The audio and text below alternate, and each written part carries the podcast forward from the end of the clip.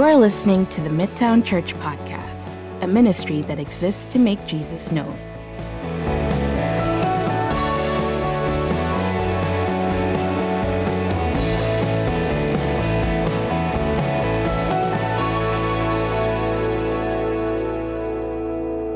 So, First Corinthians chapter 7, if you're a guest, we're in this series, in this great letter that's fun and exciting and weird and strange, um, and uh, causes us to consider some topics that uh, perhaps we wouldn't on our own. That will be the case again today.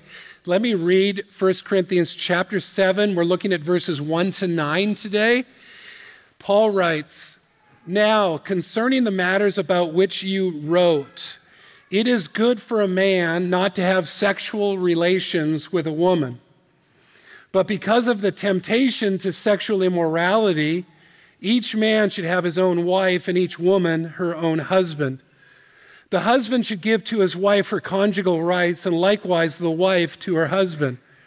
For the wife does not have authority over her own body, but the husband does. Likewise, the husband does not have authority over his own body, but the wife does. Do not deprive one another, except perhaps by agreement for a limited time, that you may devote yourselves to prayer, but then come together again, so that Satan may not tempt you to be because of your lack of self control. Now, as a concession, not a command, I say this I wish that all were as I myself am, but each has his own gift from God, one of one kind and one of another. To the unmarried and the widows, I say that it is good for them to remain single, as I am. But if they cannot exercise self control, they should marry, for it is better to marry than to burn with passion. Some of you may be uh, familiar with the name Malcolm Gladwell. You know that name? Author, Canadian, great hair. You know what I'm talking about? Malcolm Glad. He's written many popular books. Uh, some of you, I'm sure, have read some of them. One of the books that he wrote is called Outliers. And in Outliers, what he argues for is something called the 10,000 hour rule. Um, basically, what his argument is, and he gives different examples of it, is that if you want to become very proficient at something, you need to at least put in 10,000 hours of right practice uh, to reach that goal. And he, and he uses some examples. Uh, the example he, he begins with in the book is the example of the Beatles, who, before they hit the big time, spent thousands of hours playing nowhere clubs around Liverpool before the British invasion hit with them.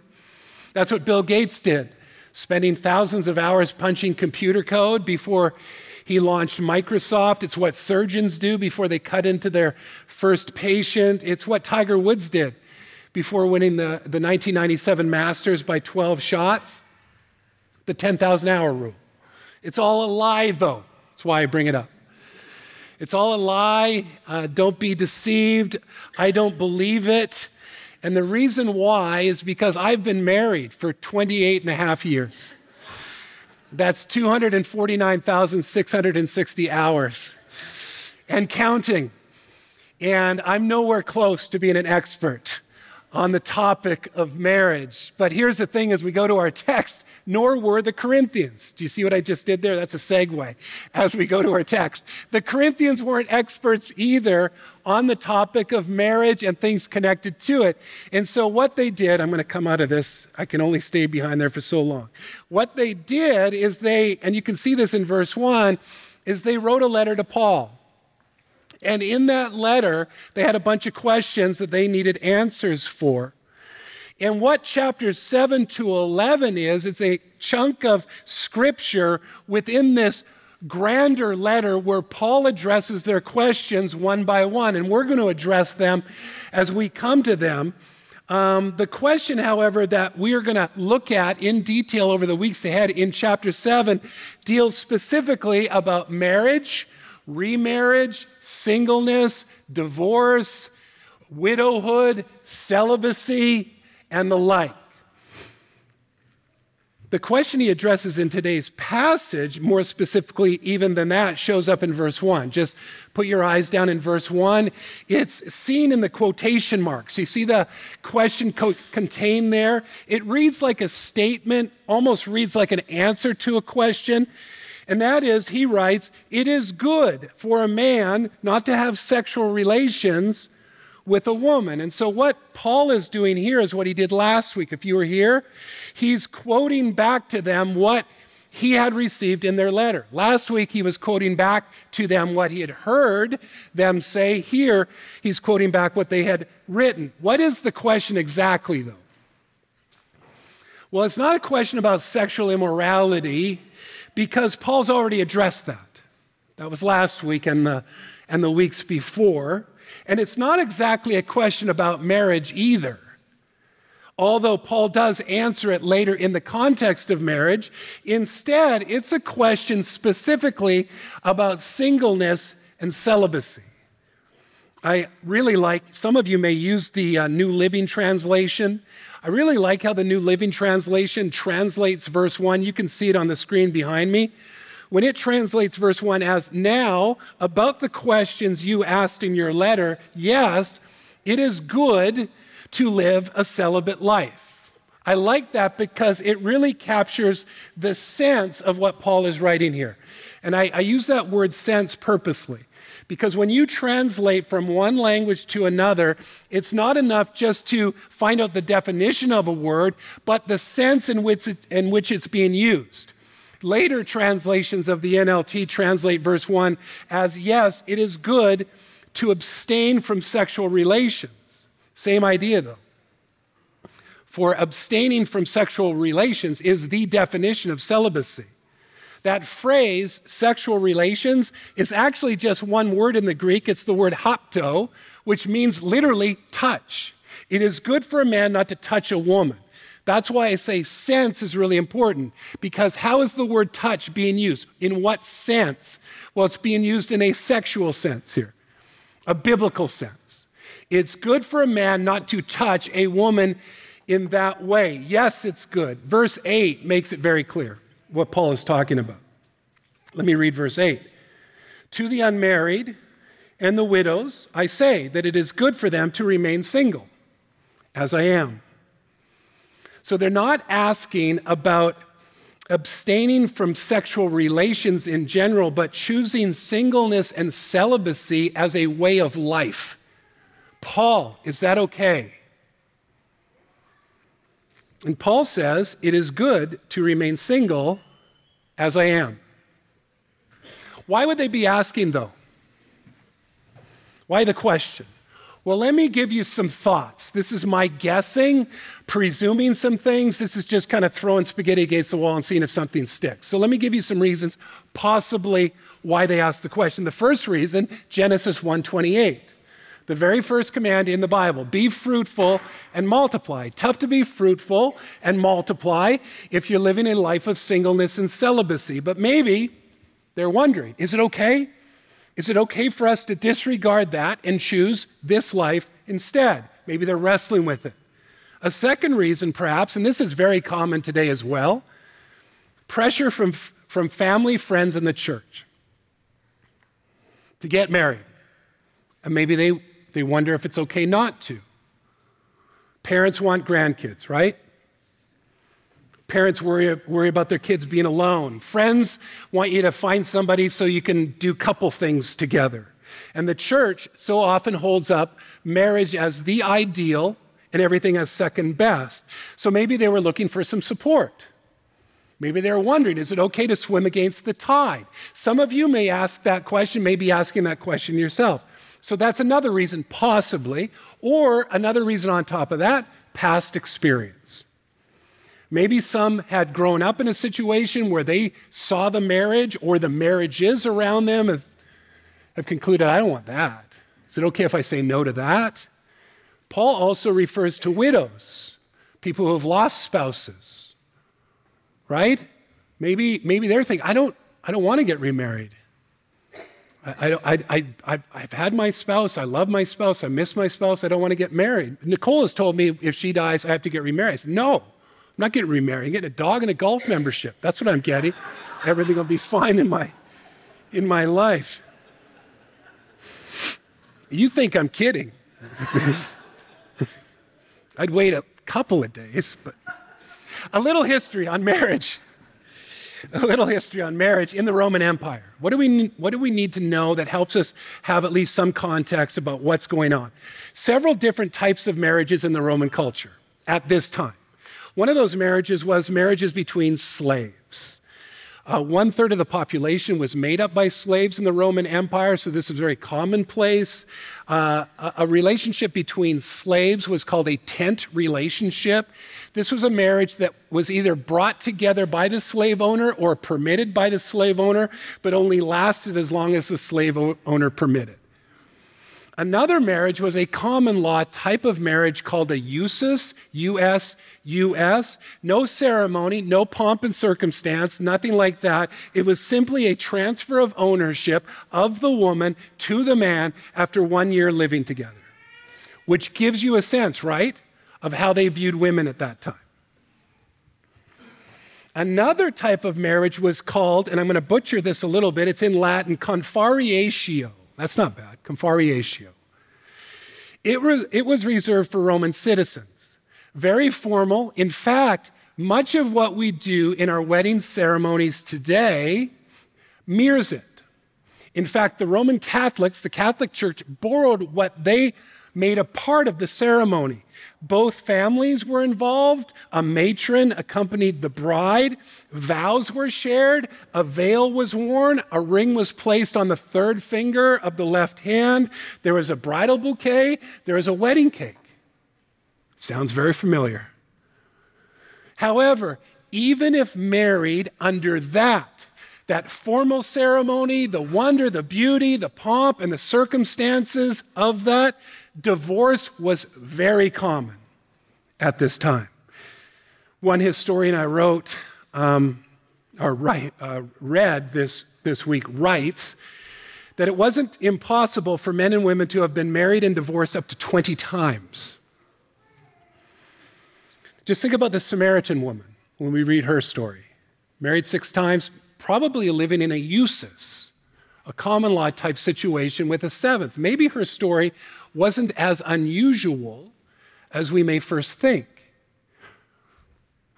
And so maybe the Corinthians, growing up in this culture, were thinking that it would be better to remain single than to put myself under that. Think about if you were a woman. I don't want to be treated as property. Maybe you're a widow again. I don't want to go through that again. Heartbreaking. Those types of reasons. Let me give you another. Perhaps and this, I think, is a reason that holds perhaps even more water than that. Perhaps there were some who understood that marriage was a high calling and not to be entered lightly. Maybe that's the situation. Matthew 19. Jesus is confronted by some religious leadership of the day, and they ask him a question uh, about divorce. Not unusual, understanding the times, makes sense. These were Jewish individuals. Their law said, said that if you give your wife a certificate of divorce, you could get divorced. You're, you're doing everything according to the law. And so men would do that often, right? Have multiple marriages, but they're okay before God because they did and followed the rule of the law.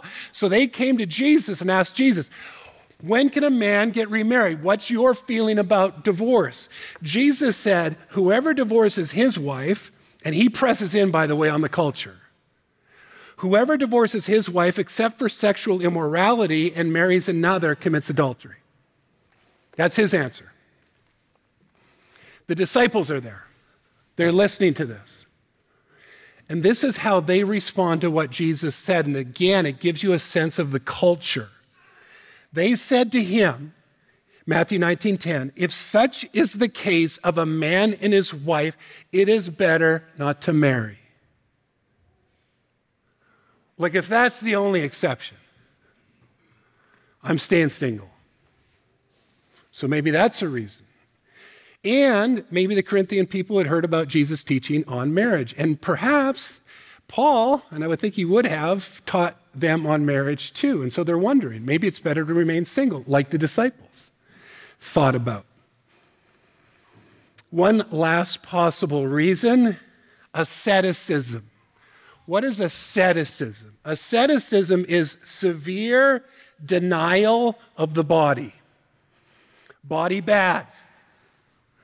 So deprive the body of things like sex, marriage, food, and so forth. This type of thought, this type of teaching had already started getting into the church. In fact, Paul writes the following to Timothy in 1 Timothy 4. Now, the Spirit expressly says that in later times some will depart from the faith by devoting themselves to deceitful spirits and teachings of demons. Through the insincerity of liars whose consciences are seared, who forbid marriage, there it is, and require abstinence, there it is, from foods that God created to be received with thanksgiving by those who believe and know the truth. The teachings of demons. If I were to ask you, and you didn't know this text, what would the teachings of demons be? You'd probably come, I would think you would probably come up with all sorts of very horrific things, ghoulish things demonic things. And yet, Paul says here, teachings of demons includes things like forbidding marriage and abstaining from certain food. Why would that be the teachings of demons? It's the teaching of demons because it's the reversal of what God has created. And that's what Satan is all about. Satan, excuse me, God creates, first union he creates is marriage. And, and he wants to build society on marriage and the family. He goes from small to big, not big to small. Our society loves big to small. His society, his kingdom, small to big. What would the teaching of demons do? Get rid of it. Get rid of marriage. Get rid of the family. That's why it's the teachings of demons. Our society today is trying to redefine marriage and the family, and we shouldn't be surprised. This had already started weaving its way into the church. In contrast to this, the author of Hebrews, Hebrews chapter 13, verse 4, writes Marriage should be held in honor by all. With all of that as background, let's take a look at how Paul responds to their question. So remember the question Paul, is it okay, man? Is it okay to choose celibacy with singleness, singleness with celibacy? His first response, we've already heard cel- singleness with celibacy is good, not second best. It's good. I have to resist jumping ahead in the chapter and laying out the benefits of singleness. We'll get to those in a couple of weeks. For now, just hear what Paul is saying that it is good for the unmarried and the widow to remain single as he was. Are there bad reasons to remain single? Yeah, lots of them.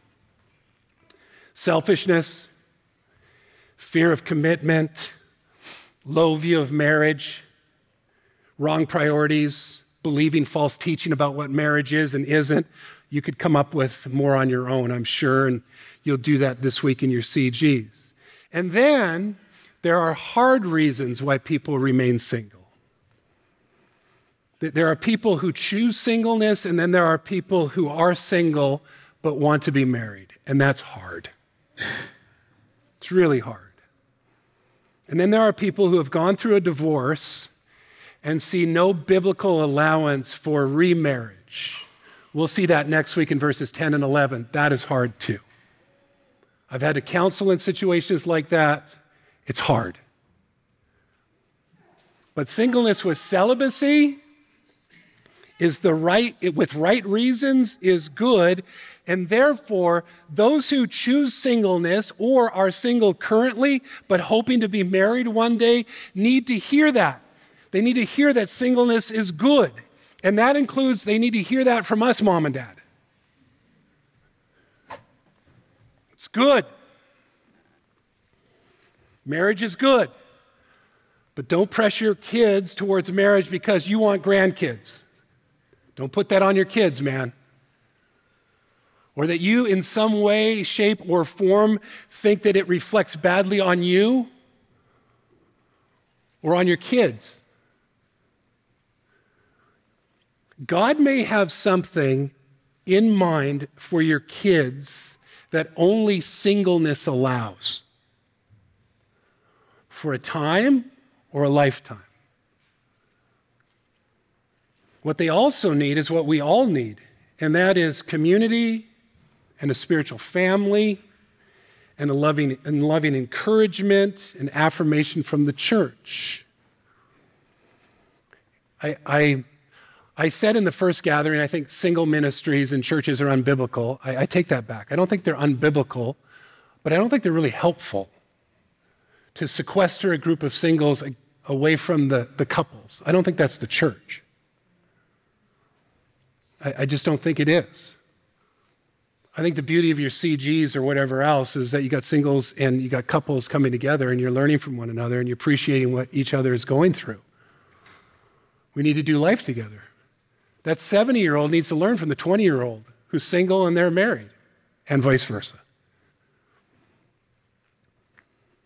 So, singleness with celibacy is good. Second comment from Paul, verse 2 Singleness with celibacy is hard.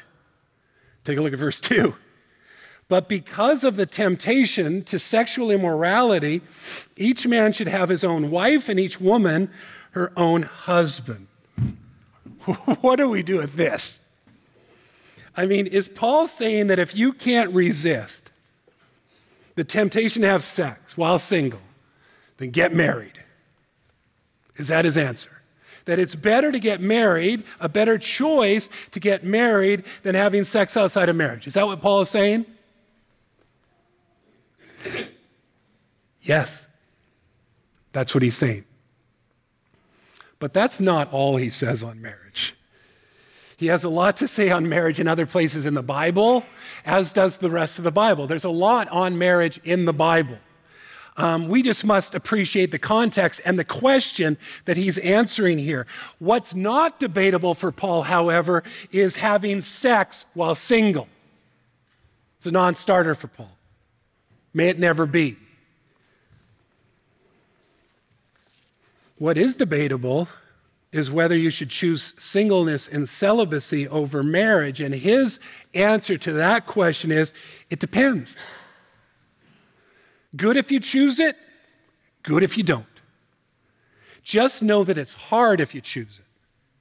And if the temptation while you've chosen it is so hard that you go back on your commitment and go, I'm going to get married now, Paul goes, Great. Be- better choosing that than choosing the alternative. And so, no, Paul isn't saying marriage simply exists to satisfy the urge of having sex, but it is the only relationship that gives allowance for having sex. Really quick, what are the reasons for marriage? Let me give you five, very quick. Rat a tat these. First, multiplication. One of the reasons for marriage men are to leave their uh, wives, men are to leave their parents. That's a whole other sermon, which would be bad. Um, Men are to leave their parents, join with their wives, become one flesh in that order, and have babies. Multiplication. Be fruitful and multiply. Like I said earlier, first command of the Bible. Second, a second reason for marriage is gratification. Husbands and wives are to enjoy one another in all ways physically, mentally, relationally, and so on. Read the Song of Songs. It's a beautiful book on this topic. Collaboration is another reason for marriage. Partnership, oneness, companionship, removing the not good of aloneness is another reason. Is that the only way that we can remove aloneness? No, but it's one of the reasons and one of the ways. Another reason for marriage is representation, meaning that it is to serve as a picture of Jesus' love for his bride, the church. And, and I've said this before, but I'll repeat it again this morning. When God created Adam and Eve, brought them together, first marriage. Paul talks about that marriage and what marriage is all about in Ephesians 5. And he said, when God did that, he had in mind Jesus and his love for his bride, the church. First, he had that in mind first, not the first marriage. That first marriage is a foreshadowing of the accomplishment of Jesus in his death for his bride, the church. One last reason blamification, which isn't a word. I'm using it because I like it. This goes back to verse 2. Marriage exists, one of the reasons marriage exists is to keep us from the blame, blame of sexual immorality, but not the only reason. So, what do we have? Two so far. We're going to do four. Singleness with celibacy is good. Singleness with celibacy is hard. Third response from Paul celibacy in marriage is wrong. When I wrote this point down this week, I put myself in the mind of a 20 year old who would hear that and go, What? Old man? Like, is that a thing? a husband and wife not having sex. I mean, I don't want to be crass, but think about when you're 20, right? Think about marriage. You think, I'll, I'll, get, I'll make love three times a day, every day before breakfast, and then go to work. That's what your mindset is as a 20 year old. So you're hearing this and going, this doesn't make any sense. This is a thing. The answer is it was then and it is today. How do we deal with this? Why is it? Well, I'm not going to answer this from a medical perspective. For there are medical and there are physical and there are psychological reasons for why this takes place. That's above my pay grade, though. I'll stick to the text. Let me give you some reasons uh, excuse me, let me give you some reasons for why this is the case coming out of this text or un- understanding the culture at the time. One is, and I've touched upon this already, celibacy was seen as a higher and more spiritual call. Some husbands and wives perhaps had bought into this idea, this erroneous teaching that you were spiritually superior if you were sexually abstinent. This was heightened, especially, and we'll see this next week, if you were a Christian married to a non Christian. And you thought, I shouldn't have sex now with that person. Again, we'll look at that next week. It'll be interesting. In response, what does Paul say to this idea? We'll take a look at verse 3. The husband should give to his wife her conjugal rights, and likewise, the wife to her husband. That's his instruction. Conjugal sounds like a prison sentence. what, is it, what does con- conjugal mean? It means obligation, literally. It means debt. Husbands and wives have a sexual obligation, a sexual debt that they are to pay their spouse. A second reason, they saw their bodies as their own. Paul responds to that in verse 4. For the wife does not have authority over her own body, but the husband does. Likewise, the husband does not have authority over his own body, but the wife does. In that culture, that verse would blow the men away. They'd be like, yeah, first half, absolutely. Paul presses in on their mindset. He's absolutely redefining marriage. If you ever hear people say, Paul, Jesus, other people in the New Testament placated to their culture, no, they didn't. They changed the culture, they pressed into the culture, and this is one way. This is mutual submission. This is shared authority. Last week we read that the body is for the Lord and the Lord is for the body. And, the, and in the deepest and the most spiritual sense, that is true. But in the context of marriage, our bodies are one another's.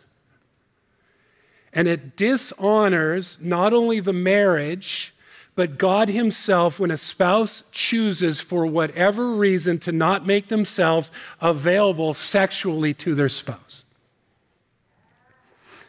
One uh, commentator puts it this way I'll read this for you.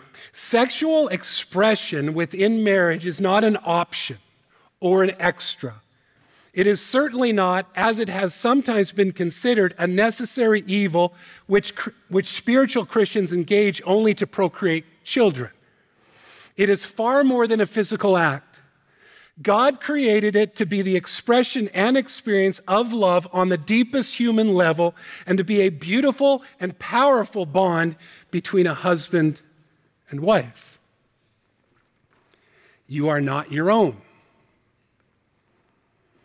One important add on, however, under this point that sadly is necessary today in certain places. Um, husbands and wives are to love one another, and they're not to demand of each other. Husbands are to live with their wives in an understanding way. Wives are to respect and honor their husbands. All of that to say, don't be too quick to pull this verse out. You know what I mean? Come here. Your body is mine. I got a verse. Try that. See how that goes. We're to love, understand, care, nurture, serve. But the more important point in this that also bears repeating is that if you think you can withhold sex in a marriage because your body is your body, you're wrong. You are one flesh. When you were dating, you were red and they were purple, or red and blue. Now you're purple. You're one flesh. There's no it's my body anymore. Additionally, as we saw last week, sex isn't merely a physical act, but a spiritual one. And to abstain from it is to remove something wonderfully spiritual from your marriage. So, homework assignment, couples, today. Third reason why. I heard one snicker. You guys are really scared. You're a nervous group. You're a nervous group. It's okay. It's okay. I'm on a lot of painkillers today, so uh, I'm apt to say, I'm apt to say anything. I've never had more fun preaching in my life. No, that's not true. A third reason, sheepers. Third reason why they were abstaining is they didn't understand the temptation of the demonic. Take a look at verse 5. Do not deprive one another, except perhaps, important word, perhaps by agreement for a limited time, that you may devote yourselves to prayer, but then come together again so that Satan may not tempt you because of your lack of self control. I love that verse. I used to think that this verse was speaking about marriages that were going bad and they had a time of separation, get counsel, pray, and all of that. Is that a good thing? Does that happen? Yes, I think it's a good thing. I just don't think this is about that. I think this is speaking of a spiritual intensive.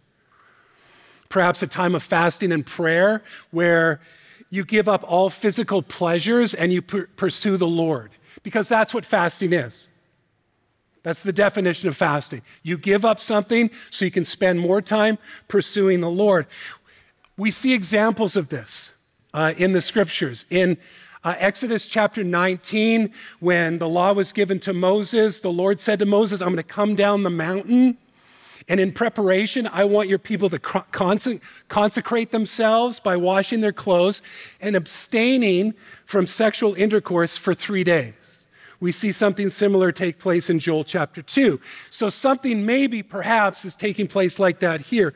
Regardless, what is clear is that it needs to be a limited and agreed upon time meaning you come together. You go, This is what I'm thinking. This is what I'm going to do. Are you okay with this? Perhaps they are, and perhaps they're not. It's coming together. Agree upon it. Then, after that, come back together, being aware that Satan may use that abstinence as an opportunity to tempt. So, where are we? I've given you three responses from Paul. Celibacy, singleness and celibacy is good. It's hard, should never play a role whatsoever in a marriage. Here's the last point singleness with celibacy is a gift. Verses 6 and 7.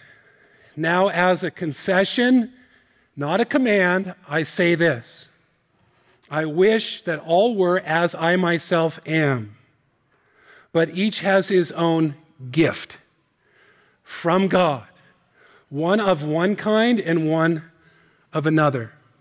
What is Paul saying in verse 6 when he says, as a concession, not as a command? Paul is saying this is an option, but don't hear this as if you choose to get married, you're not breaking a command. You have the choice, but if you say, no way, I want to get married and have kids and a family and do all that by God's grace, great. If you don't, great. That's verse 6. But in verse 7, he calls singleness a gift from God. Charisma, charisma charismatic gift. What is a gift? Grace. Same word he uses to talk about spiritual gifts in 1 Corinthians chapter 12, which we will get to eventually. What Paul is saying here is this too is a gift of God. It too is a spiritual gift. It's a gift from God. Jesus said the same thing. That Matthew 19 text I took you to before, where the disciples respond to Jesus saying, except for sexual immorality, you commit adultery. They go, it's better to get better to remain single and not get married. Look at the response of Jesus from Matthew 19 11. Not everyone can receive this saying, but only those to whom it is given. What is a spiritual gift? Well, what a spiritual gift is, is a Holy Spirit infusion of extra grace in a specific area. That's what a gift is. A Holy Spirit infusion of extra grace in a particular area. So put it all together.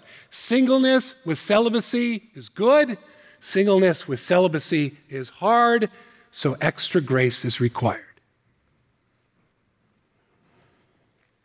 But if it is a gift from God, then we as God's people should never consider those who are single as living in a second class state, should we? Or something less than ideal.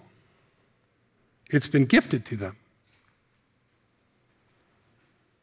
But that call for you who are single is the same.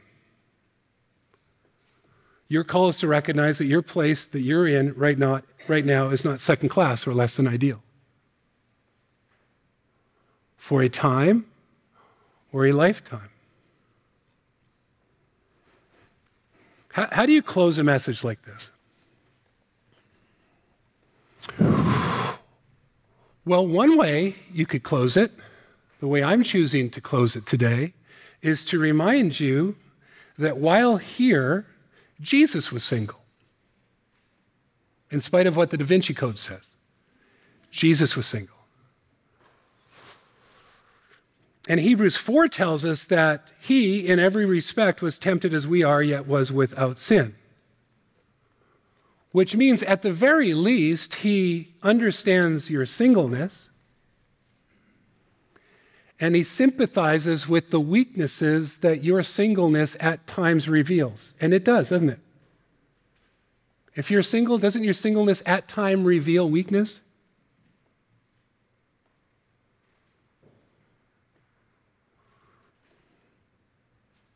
So come to him. Bring your weaknesses to a high priest that sympathizes and sits on a seat of grace. But it's just as true, interestingly enough, to say that while here, Jesus was married as well. He calls himself a groom who had come for his bride's reason why he gave why he didn't fast or his disciples. This is like a wedding feast going on, man. You don't fast at a wedding feast. The groom's getting his bride. It's fantastic. It's time to party, not fast. And therefore, it's safe to say that Jesus understands marriage too. And his wife can be a pain in the butt. Right? Wife, bride. And so I think it's safe to say that Jesus sympathizes with the weaknesses and struggles that our marriages reveal in us too. And they do, don't they? And so, to all of you, marrieds and singles, I invite you to come to Him and receive grace upon grace and mercy to help you in the times of need you find yourself in because of your singleness and marriage. One last comment on this, tied to this. Uh, I'm 56 and a half years old. I know, it's crazy. I don't know how that's crazy, but you can look at it two ways. Wow, you look a lot older. Um, so I've been married 28 and a half years. i have I've been married essentially the same amount of time I was single. I got married when I was 28. In fact, I'm married a little bit longer now. So it's been a long time since I was single. And therefore, I've forgotten a lot about what single people deal with. But I know they deal with a lot. It's tough to be single at times. Loneliness, the, the hard things I talked about. Wanting to be married, never finding that someone. Hard. Being a part of churches that idolize marriage. Being in families where you're pressured to get married. It's hard. Hard to be single. And most of us who have been married a long time, we've forgotten what that feels like. But there are things that I experience as a married man that you, as a single person, don't understand.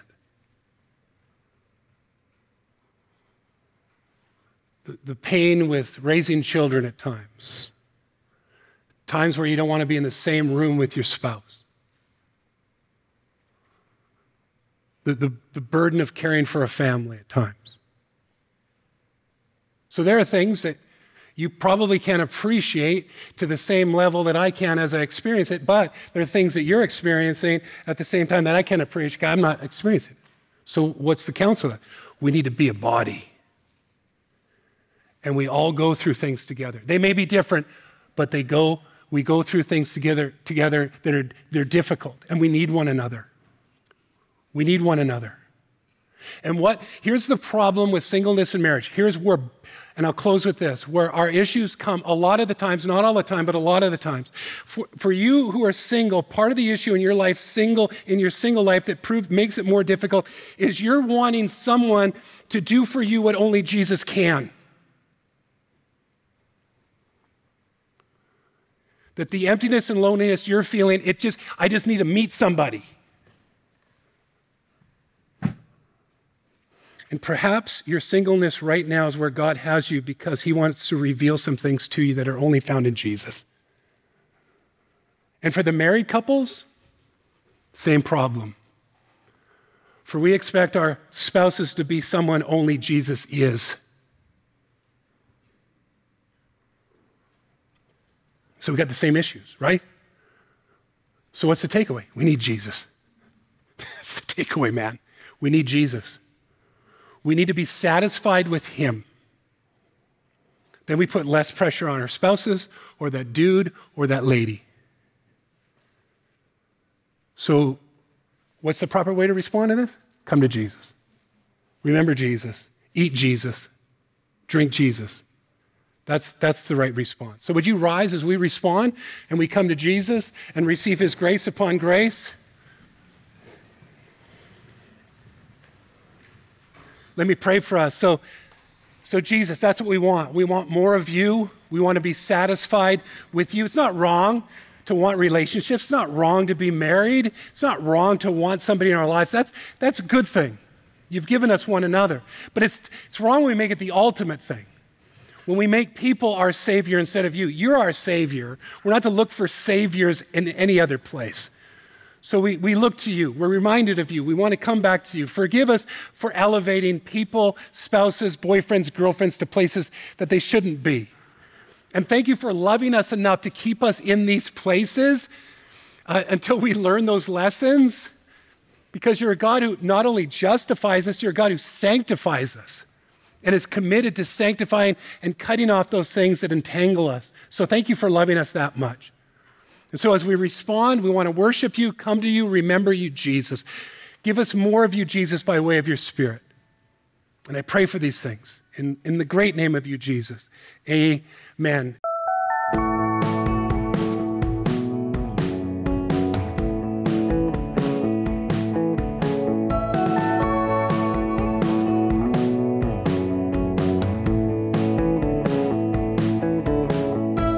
Thanks for listening.